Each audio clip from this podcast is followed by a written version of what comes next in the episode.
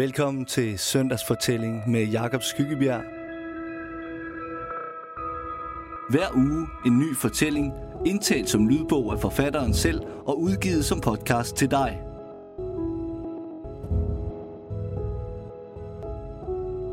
Dagens fortælling handler om at se muligheder og udfordringer –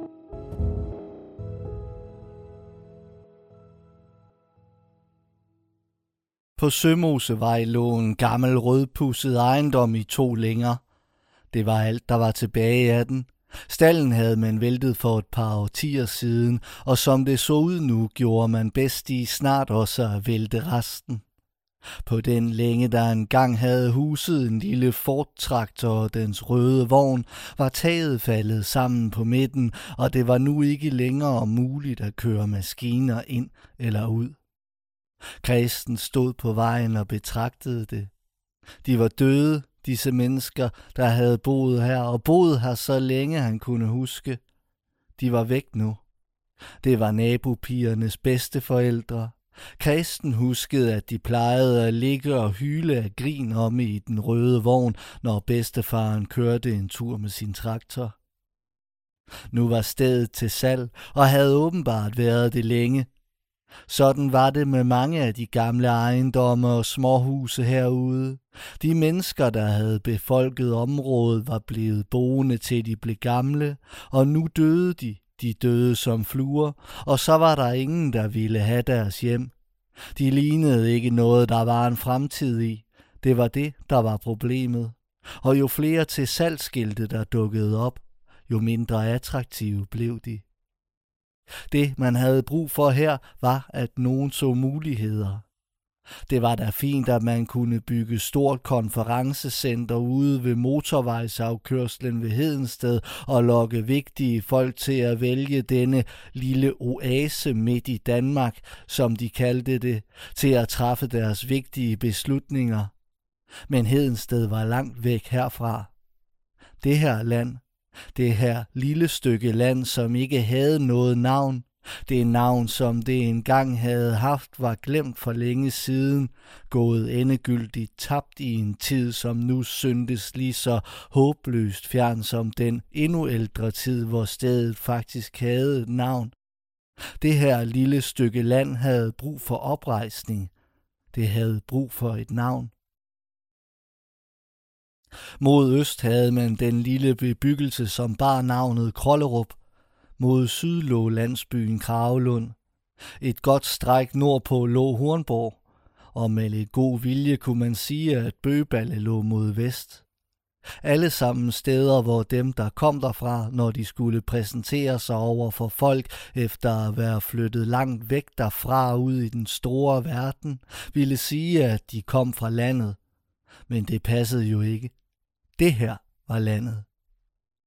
På satellitfotos så man ikke engang den smule huse, der nu var. Det var som om man havde tænkt, at det ikke var værd at afbillede dem.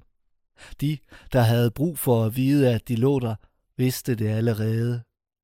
På satellitfotos sås bare grønne marker, om det så måtte være, fordi man havde kopieret billedet et andet sted fra. Grønne marker var jo grønne marker, eller bare havde grættet det ud, der nu ellers sås der i området. Det kunne lige godt se ud som begge dele. Man havde præsteret at fjerne enhver bebyggelse, i området sagde man, at det var fordi man ikke havde fundet det værd at stille skarpt med kameraerne, når satellitterne fotograferede så langt ude på landet. Uanset hvad grunden var, vagte det kristens vrede. For vist var det planen, at disse huse, som lå spredt rundt omkring her i dette lille navnløse område, med tiden skulle jævnes med jorden, så bønderne kunne se deres århundreder gamle drømme om at opdyrke de små pletter, hvor de lå, blive til virkelighed. Men det var dog ikke rimeligt på denne måde at påstå, at der ikke var noget at miste derved. Men det var jo typisk for fremskridtet. Det skulle blive løgn. Kristen var kommet hjem med den idé, at han ville genopleve den verden, der havde været hans barndoms eventyrland. Det skulle vides, hvad det her var for et sted. Det skulle have et navn. Han havde sagt ja til at overtage forældrenes gamle husmandssted, og som han stod her og så ned ad vejen, hvor græsset groede uforstyrret i den revnede asfalt, traf han beslutningen om, at han også ville overtage det hus, der var til salg ved siden af. Han så muligheder, ja, han så nærmest ikke de forhindringer, der skulle overkommes, før hans drøm for stedet ville stå klar. Kristen havde uddannet sig til ingeniør og været i Kina og arbejdet med det. Dernede tæmmede man verden. Et eksempel var en af de dæmninger, som Kristen havde arbejdet på. Den havde sænket jordens rotationshastighed. Der kunne skabes et paradis her. Han sprang hen over grøften og begyndte at tage den hen over markerne. Han ville op og se, hvad der egentlig gemte sig oppe i de bakker, der lå og spærrede for udsigten til Krollerup. Han var i shorts og farens aflagte træsko. De gravede mulden op, når han gik, så den kom til at ligge og gnide ham om fødderne. Han følte sig hjemme. Og på den anden side af bakkerne stak nogle trækroner op. Det var et lille stykke skov, der voksede i en slugt, der løb imellem dem. Han strøg derned, fik spindelvæv i ansigtet og mærkede stilheden lukke sig om ham. Herned nåede næsten intet sollys. Her var træstammerne nøgne for grene og skovbunden næsten sort af rød. En væltet stamme lå på tværs af slugten og spærrede for ham. Den måde, den næsten var vokset i et med underlaget, vidnede om, hvor sjældent her kom mennesker. Han følte sig som et barn igen.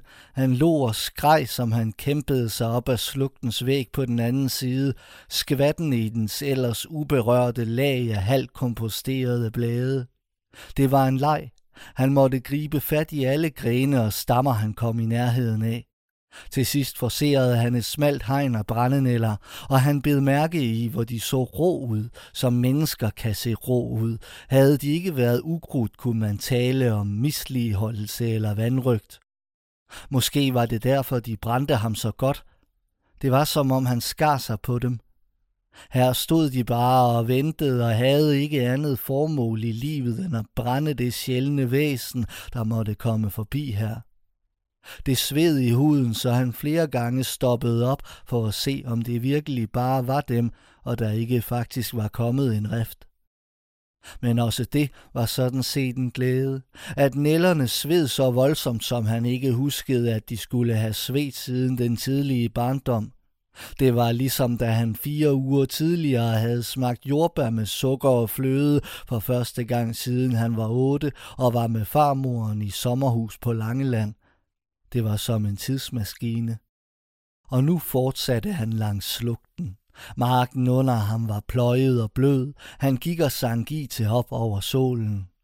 Længere fremme fladede terrænet ud, og træerne forsvandt. Nu var han omme bag nabogården. Her havde han heller aldrig været. Den mørkegrønne kornsilo befandt sig set fra den her vinkel foran bygningerne, og stuehuset, som han nu var meget tættere på end nogensinde før, tronede som et af de hvide plantagepalæer, han havde set flere steder i de amerikanske sydstater, da han var der. Igen var han barnet, nu sne det sig igennem et fremmed land og skulle undgå at blive opdaget. Han huskede at blive råbt ad af bundekonen den eneste gang, han havde lavet en af sin barndoms ekspeditioner søge op over bakkerne. Der var han kun nået halvvejs herop, hvor han befandt sig nu, inden hun fik ham stanset. Den store forskel på situationen nu og dengang var, at nu var han voksen og kunne sige, uden at det kunne mistænkeliggøres, at han bare var på vej tilbage til grusvejen. Som barn var han nærmest faldet om af frygt under syner af bundekonens flade lapper, der sjaskede ham til med lusinger. Han fortsatte op ad en græsklædt stigning. Der var flere bakker her i området, end han nogensinde havde vidst, og når han så ud over dette land, fortsatte han med at overvældes af, hvor anderledes det så ud, bare fordi han så det fra en ny vinkel. Der, lige midt i hele denne store flade, lå den lille ejendom, som hele tiden fik nye beboere, og som derfor nok var nem at sælge, men ikke nem at finde sig til rette med. Alt for lidt jord. Det var dens problem. Den havde jo kun den lille rektankel, hvor selve bygningerne lå i tre korte længere i det ene hjørne. Den passede ikke ind, og fra den her vinkel, i det her sommerlige eftermiddagslys med den linealrette skygge, som den kastede ud over grusvejen, der løb forbi den ned mod Gamborgs i den ene retning og ned mod Stissens i den anden, mindede den om et matadorhus og hans eget barndomshjem dernede ved asfaltvejen lå ligesom og pustede sig op som et vældigt dyr, der havde smidt sig for at hvile i skovbrynet. Videre gik det. Der var så meget herude, som ville ses. Han forstod, at denne tur måtte vare hele dagen ind i mørket, hvis det var det, der krævedes for, at han kunne gå den til ende. Da han nåede bakketoppen, var det som om han trådte ind i en anden verden. Neden for bakken strakte en aflang sø sig ind i en skov, der dukkede op længere fremme, fortsatte og forsvandt mellem træerne, der ragede ind over i begge sider. Han blev stående og betragtede det. Det var jo uvurderligt. Han måtte befinde sig et sted i nogenlunde nærhed af Krollerup. Han huskede søen fra sin barndom. De var blevet jaget væk dernede fra en af landmændene nede fra Krollerup, fordi der var livsfarligt for børn at opholde sig. Det var en gammel mærvelgrav. Landmanden brugte den til at dumpe affald i, traktordæk og vaskemaskiner. Kristen huskede det sorte vand og vaskemaskinen, der stak op af det, sortstribet af slam fra søen. Det måtte være den sø. Det var svært at tro, at det skulle være den, men det måtte det. Dengang havde den bare været et vandhul, en fordybning mellem bakkerne, hvor vandet syntes at have samlet sig, men nu, det måtte være drænvand fra markerne, der havde skabt dette, denne oase. Han så en fisk springe, plask. Ringene bredte sig uforstyrret ind mod bredden og i græsset foran ham lå skallen af en hvid dammusling. Den måtte være tabt af en fugl, der havde hentet den i vandet. Det var sådan, det var herude. Først sked fuglene æggene af muslinger og fisk ud i vandet, og siden kom andre fugle og fangede de voksne dyr og åd dem. Sådan fødtes et økosystem. Det var virkelig et vidunder. Kristen så for sig de små både med mennesker sejle op ad søen og forsvinde ind i skoven. Små rødhvide både med to mennesker i hver. Han kunne ikke bedømme, om det var robåde eller vandcykler. Og ude i siden kunne man rydde, så der kunne komme en bådebro op. Det var derfor idiotisk, at man ikke havde spekuleret i den slags tiltag. Ingen behøvede at vide noget om vaskemaskinerne og traktordækkene. Kristen så igen det sorte vand for sig. Det var fortid. Man kunne finde på en anden historie. En lang historie, der gik tilbage til middelalderen, noget med offringer og heksejagt. Han nærmede sig vandet. Det lignede en flod, han havde sejlet på i Brasilien, som det roligt drev udad og bugtede sig mellem træerne. Han fulgte bredden indtil han nåede skoven, der var så overbevokset med krat, at han lige så godt kunne droppe at gå derind. Det ville kræve en machete. Han strakte sig for at se. Vandet så dybt ud dernede. Træerne spejlede i det med deres grønne, og bag dem himlen med dens blå. Muligheder. Mens han gik hjemad, samlede planen sig støt og sikkert i hans hoved. Man måtte netop tænke på det som et økosystem. Man såede, og når det, man havde sået, var vokset op, ville der komme nogen og høste det. Trip, trap, træsko. Han havde set, hvordan de gjorde det i Kina. Millionbyer blev grundlagt overalt. Han kunne gøre det. Han havde dog været med til at bremse klodens rotation. Søen skulle være hjertet i hans projekt. Her kunne folk sejle og komme i kontakt med naturen. Om de skulle kunne fiske og bade, måtte man så få undersøgt med myndighederne. Der måtte foretages undersøgelser af graden af forurening. Men også her kunne han fatte håb. Der var jo ikke skyggen at se af det vandhul, han var blevet jaget væk fra som barn. Og han havde jo selv både badet og fisket i tørvegravene over i Uldum, og det var da mindst lige så giftigt som mærvel. Det var det med at komme i kontakt med naturen, der skulle være trækplasteret. Folk anede jo ikke, at her var natur. De to, som han selv havde gjort, det hele for marker og landbrug. Skoven skulle også i brug. Der måtte ryddes nogle ordentlige stier.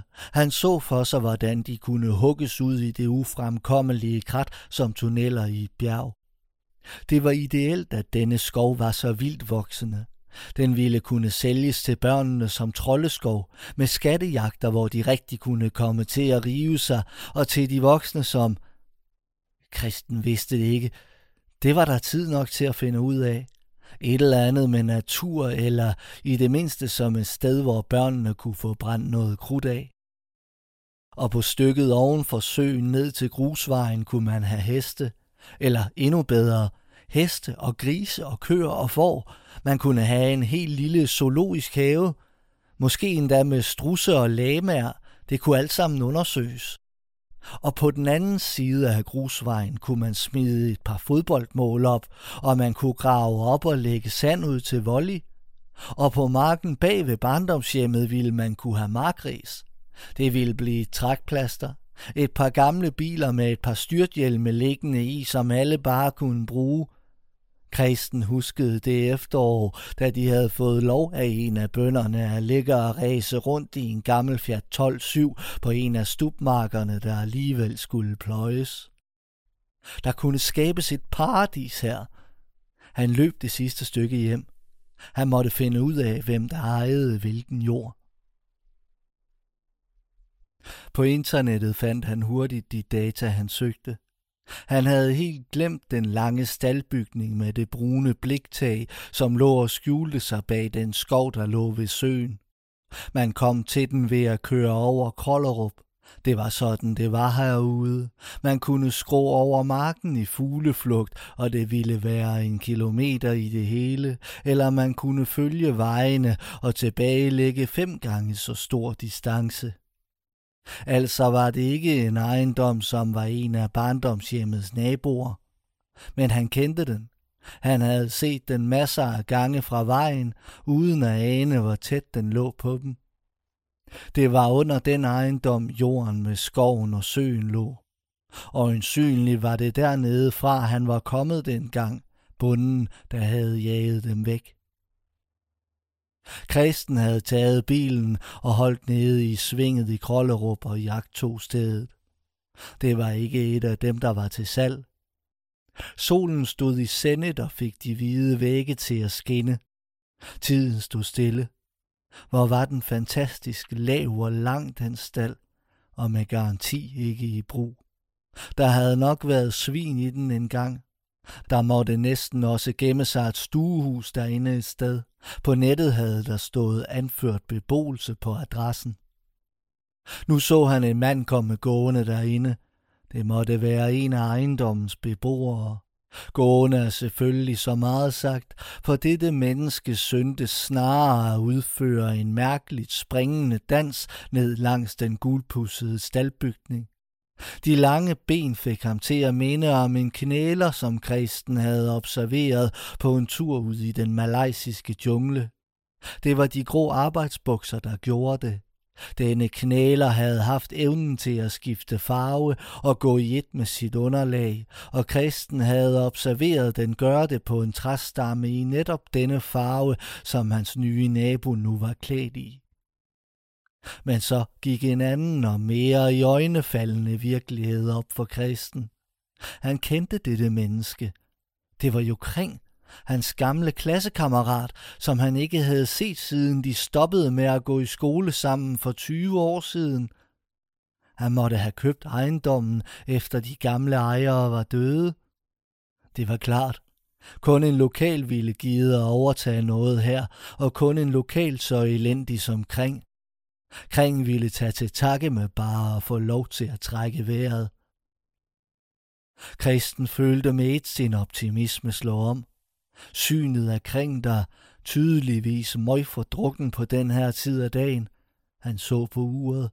11.36. kom væltende på den måde ned langs den gamle svinestal, personificerede selve den forhindring, han stod overfor. Mærkeligt, tænkte han, at jeg for nogle minutter siden sad og sagde til mig selv, at jeg har været med til at bremse jordens rotation. Hvad var han for et fæ at tro, at her kunne skabes et paradis? Et paradis! Hvad var det overhovedet for et udtryk at tage i sin mund? Det var hans sædvanlige indbilskhed, som altid fik ham til at overse begrænsningerne for det mulige. Det var den, man altid havde hånet ham for, så snart han begyndte at tale om sine drømme. Men det var fandme også den, der havde gjort, at han var skrevet herfra, så han kunne føre sine drømme ud i livet. Han skubbede pessimismen væk og startede bilen. Hvor intet våger, intet vinder, viskede han og satte i gear. Da han 100 meter hen ad vejen skulle dreje ind af Krings grusvej, var det lige før han ikke kunne få sig selv til at dreje rettet. Han tøvede så længe, at bilens venstre forhjul kom ud i rabatten, da han svingede. Men nu var han på grusvejen. Han lod den gå i første gear og lyttede til småstenenes knirken under dækkene, som bilen krøb ned mod ejendommen. Der var bare det med kring, at han, som kristen huskede ham, var slet og ret umulig for kristen at kommunikere med. De talte ganske enkelt ikke samme sprog. Kristen kom godt ud af det og kunne kommunikere klart med alle, men Kring stod i hans hukommelse som det eneste mærkværdige eksempel på det modsatte. I kristens bevidsthed var Kring lidt af et rumvæsen. Da de gik i klasse sammen, havde Kring været outsideren. Den forhudlede bundeknægt, om hvis mor man havde sagt, at hun vejede et kvart ton og havde specialaffjedring i bilen, og om hvis far man havde sagt, at han gik og voldtog de kyllinger, de havde i stallene. På en eller anden måde havde det hængt sammen, at det var derfor Kring havde sådan en kylling i hjerne. Det havde været logisk for dem at sige de ting, det var vidderligt sådan nogle ting, man kom til at tænke, når man så de mennesker. Der havde ikke været noget galt i at sige sådan. De voksne sagde det også. Krings havde boet ude bag ved Kravlund på en faldefærdig gård, hvor forældrene havde forpagtet sig ind. De gjorde en dyd ud af at lære drengen, at det var vigtigere at hjælpe til på gården, end at rende i skole, som man havde kunnet forstå på ham, at de kaldte det. Systemet havde da også lavet ham slippe i midten af syvende klasse. Der lå faktisk et stuehus på den anden side af stallen. Træerne og buskene var vokset så tæt op omkring det, at de, sammen med de alger, som dækkede murværk og spær, skabte en camouflage, der forhindrede det i nogensinde at ville kunne ses ude fra vejen. Kristen steg ud af bilen og gik op til hoveddøren. Den var spruknet og havde tabt farven, og håndtaget pegede slap ned mod mælkebøtterne, der voksede langs muren. Der var formentlig ingen grund til, at det var der. Han bankede på ruden med den banken, som er så karakteristisk for naboers besøg hos hinanden ude på landet. Først en let berøring, der ligesom gør opmærksom på, at om lidt vil der blive banket, hurtigt efterfyldt af de tre egentlige rap. Dat, dat, dat. Han ventede. Der var stille. Det var selvfølgelig sådan herude, at når man havde banket, var det okay at gå ind. Men han kunne ikke indlede sin proposition på den måde, vade ind og begynde at foreslå den gamle klassekammerat at sælge. Gennem ruden kunne han skimte lidt af gulvet i den entré, der måtte være på den anden side. Det var alt. Han tog et par skridt ud på gårdspladsen og betragtede huset. Alt på det var skævt og alle ruderne var tåget af den kondens, der sad mellem lagene. Det eneste, man så igennem dem, var en guldnød potteplante et par steder, der knækkede sine forvoksede stængler og blade imod dem. Og i et lille vindue nede i enden klistrede et lyserødt gardin sig op af glasset. Der så ud til at være et eller andet barnligt motiv på det, men kondensen gjorde det umuligt rigtigt at se. Så lød der pludselig et bump henne fra hoveddøren, efterfulgt af en vinende lyd, da den svang op. Den ramte ydervæggen og svingede så langsomt og vinende tilbage igen, da Kring kom ud af huset og stillede sig i vejen for den. Hvorfor fanden kommer du ikke ind? Kristen smilede, som han havde tænkt, at det ville være det rigtigste at gøre nu, hvor der skulle charmeres en forhandling igennem, men blev ved synet af Krings nærmest truende ansigtsudtryk i tvivl om, om det ikke snarere var provokerende at komme anstigende her og begynde at sætte en dagsorden, hvor man smilede. Han lagde ansigtet i andre folder, som bedre skulle spejle dem, verden præsenterede ham for, men blev så bare ubehageligt bevidst om, at hans spejling snarere så ud som medlidenhed end som vrede. Men nu var der ikke andet at gøre end at begynde at tale. Hej Kring, jeg ved ikke om du kan kende mig. Jo, selvfølgelig kan jeg da kende dig. Hvad laver du her? Det var ikke sådan her, det havde været meningen, propositionen skulle gelejtes frem. Uden nogen som helst forudgående diplomati. Det kunne man ikke. Det ville skyde forhandlingerne i sænk, inden de overhovedet kunne komme i gang. Jamen, jeg har overtaget min forældres gamle ejendom, om på den anden side af skoven her. Kring glodede fortsat forret på ham. Ja, og så ville jeg jo bare lige kigge forbi og hilse på naboerne. Han tog en chance med det med naboerne. Ret beset var de jo ikke naboer, men herude var det jo svært at sige.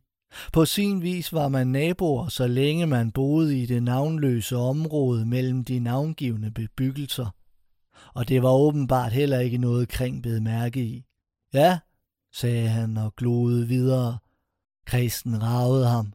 Han var ikke andet end en forstyrrelse. Ja, så synes jeg jo, det var sjovt at opdage, at det var dig, der boede her, sagde Kristen og skyndte sig at fortsætte. Det kan være, du giver en kop kaffe? Nu havde Kristen aldrig rigtig været en af dem, der for alvor var ond imod kring. Det var han alt for godt opdraget til. Og desuden var det kutyme, at man der i området ikke nægtede en nabo en kop kaffe. Så snart sad Kristen i kring stue og prøvede på at lade være med at være for fordømmende omkring det, han så, mens han ventede på, at verden havde fået sat kaffen over i køkkenet. Han kunne høre ham skramle derude. Der blev smidt med ting. Der var ingen tvivl om, at hvis der var nogen myndigheder et sted, der vidste, at dette hus blev brugt til beboelse, var det udelukkende, fordi de ikke havde andre steder at placere kring, at det fik lov til at fortsætte. Kristen havde fået plads i en hjørnesofa, der lignede dem, der havde været så mange af i hjemmene, dengang de var børn. Han prøvede at lade være med at tænke på, om det var den samme, de havde siddet i den ene gang, han havde været med kring hjemme og lege. Han huskede det svagt. Mørket og fugten i deres stue. Fjernsynet, der viste wrestling. Moren, der kom ind og spurgte, hvornår Kristen ville blive hentet, for Kring skulle jo ud og hjælpe med kyllingerne. De havde været en otte år dengang. Kristen havde fået lov at låne telefonen, så han kunne ringe. Kring var trukket i kedeldragten og havde sagt farvel, og Kristen havde stået alene i gangen og ventet på, at hans mor skulle komme og hente ham. Og nu, da de gik gennem den spruknede hoveddør her i Krings eget hus, havde der været den samme lugt ude i entréen, som der havde været i gangen dengang. Kristen huskede den så klart, fordi han allerede dengang havde forbundet den med sundhedsfare. Han havde hørt de voksne snakke om skimmelsvamp og fugt, og selvom han ikke kendte mere til de ting end deres navne, havde han allerede dengang vidst, at denne lugt stammede fra de ting. Det havde været forfærdeligt for ham at stå der i gangen og indånde den usunde luft i den halve time, der gik, før hans mors bil hørtes brumme ind på gårdspladsen.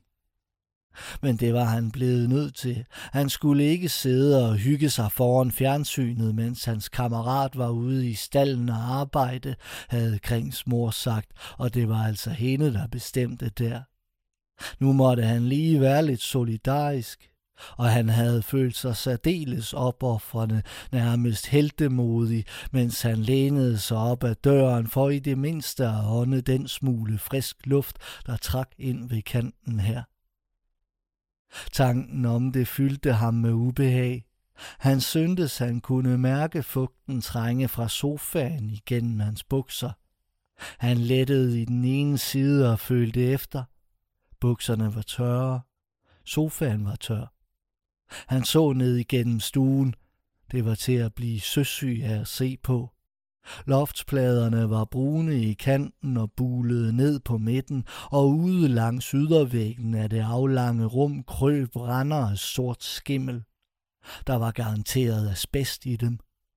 Væggene var malet i tre forskellige farver, og det så ikke ud til, at det var et valg.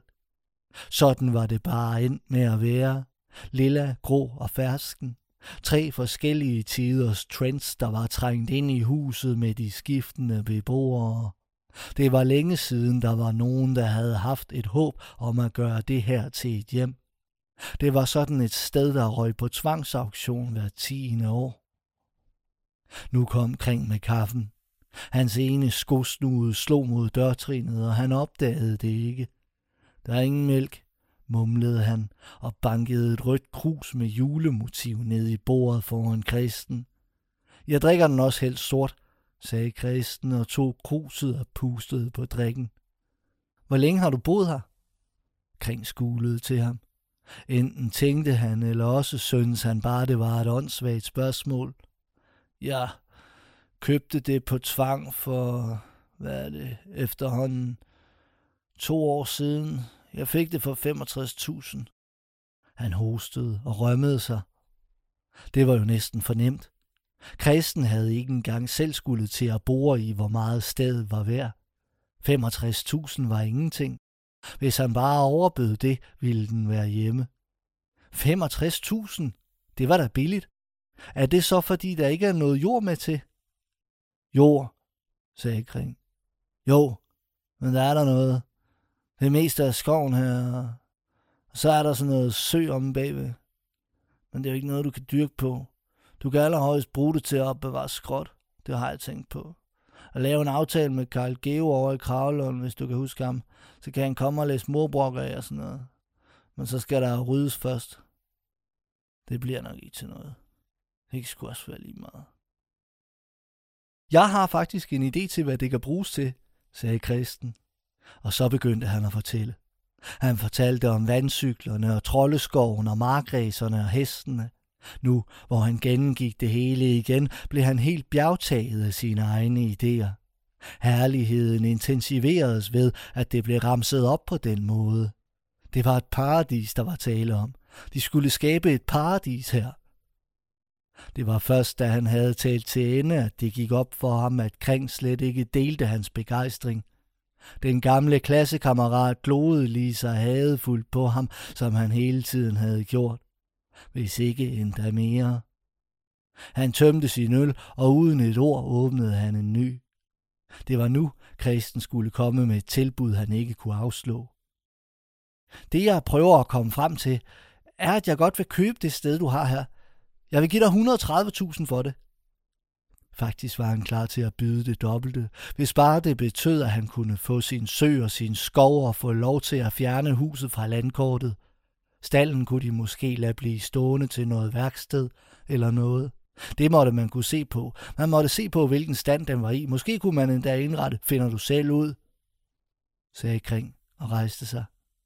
Eller skal jeg trække dig? Det var først nu, hvor han stod over ham, Kristen huskede, hvor høj Kring egentlig havde været. Selvom han svejede, var Kristen ikke i tvivl om, at han ville blive kylet ud på gårdspladsen som en kat, der havde været i maden, hvis han ikke selv fortrak sig. Han så på kaffekoppen. Han havde kun nået at nippe til den. Lige så stille stillede han den fra sig på bordet. Kring faldt sammen i sofaen igen. Han mumlede et eller andet, der ikke kunne tydes, men det var klart, at det var noget negativt. Kristen gik mod døren, gennem gangen, åbnede ud til. Bag sig kunne han høre koppen komme flyvende. Den ramte mod væggen i entréen og splindredes. Så var han ude. Inde i bilen. Han bakkede hele vejen ud. Kristen rullede langsomt ned ad grusvejen mod sig selv. Han følte igen modet sive fra sig. Ude til højre så han bakkerne og vidste, at bag bakkerne lå skoven, og mellem skoven og bakkerne lå søen. Og han vidste, at det aldrig skulle blive hans. Ikke om han så bød kring to millioner for grunden, ville han gå af med den. Det lå i befolkningens gener i det område, at man skulle gøre, hvad man kunne for at stille sig i vejen for fremskridtet. Det vidste han jo udmærket godt. Eller man skulle i hvert fald ikke lade sig selv gøre til redskab for det. Det ville man fortryde. En hver, der kom på den måde, som kristen var kommet på og stillede guld og grønne skove i udsigt, var ikke ude på andet end at tage folk ved næsen og ødelægge det, der var deres. Han så sig selv i bagspejlet. For fanden, han havde haft skjorte på, den idiot. For disse mennesker ville han aldrig kunne blive andet end charlatan. Det var håbløst. Så kom han i tanker om det lyserøde gardin i vinduet nede i enden af Krings hus. Hvis det nu var et barneværelse. Ja, for fanden, der havde der også ligget en blå plastikbold ude på den udgroede plæne. Det var et forsøg værd at kontakte kommunen, hvis der ligefrem var folk, tilflyttere, ordentlige folk som han, der forstod at tale, som gjorde opmærksom på, at sagerne vist ikke var helt i orden på den matrikel. Han måtte have ham ud, og han skulle nok få det. Han havde jo for fanden, mindede han af der sig selv om, mens han så sig i bagspejlet, været med til at sænke hastigheden på jordens rotation.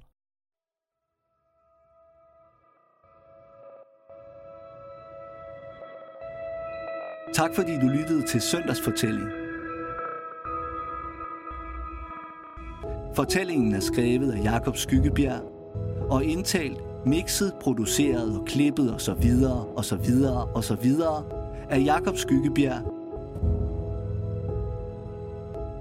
Jeg håber, du vil lytte med i næste uge,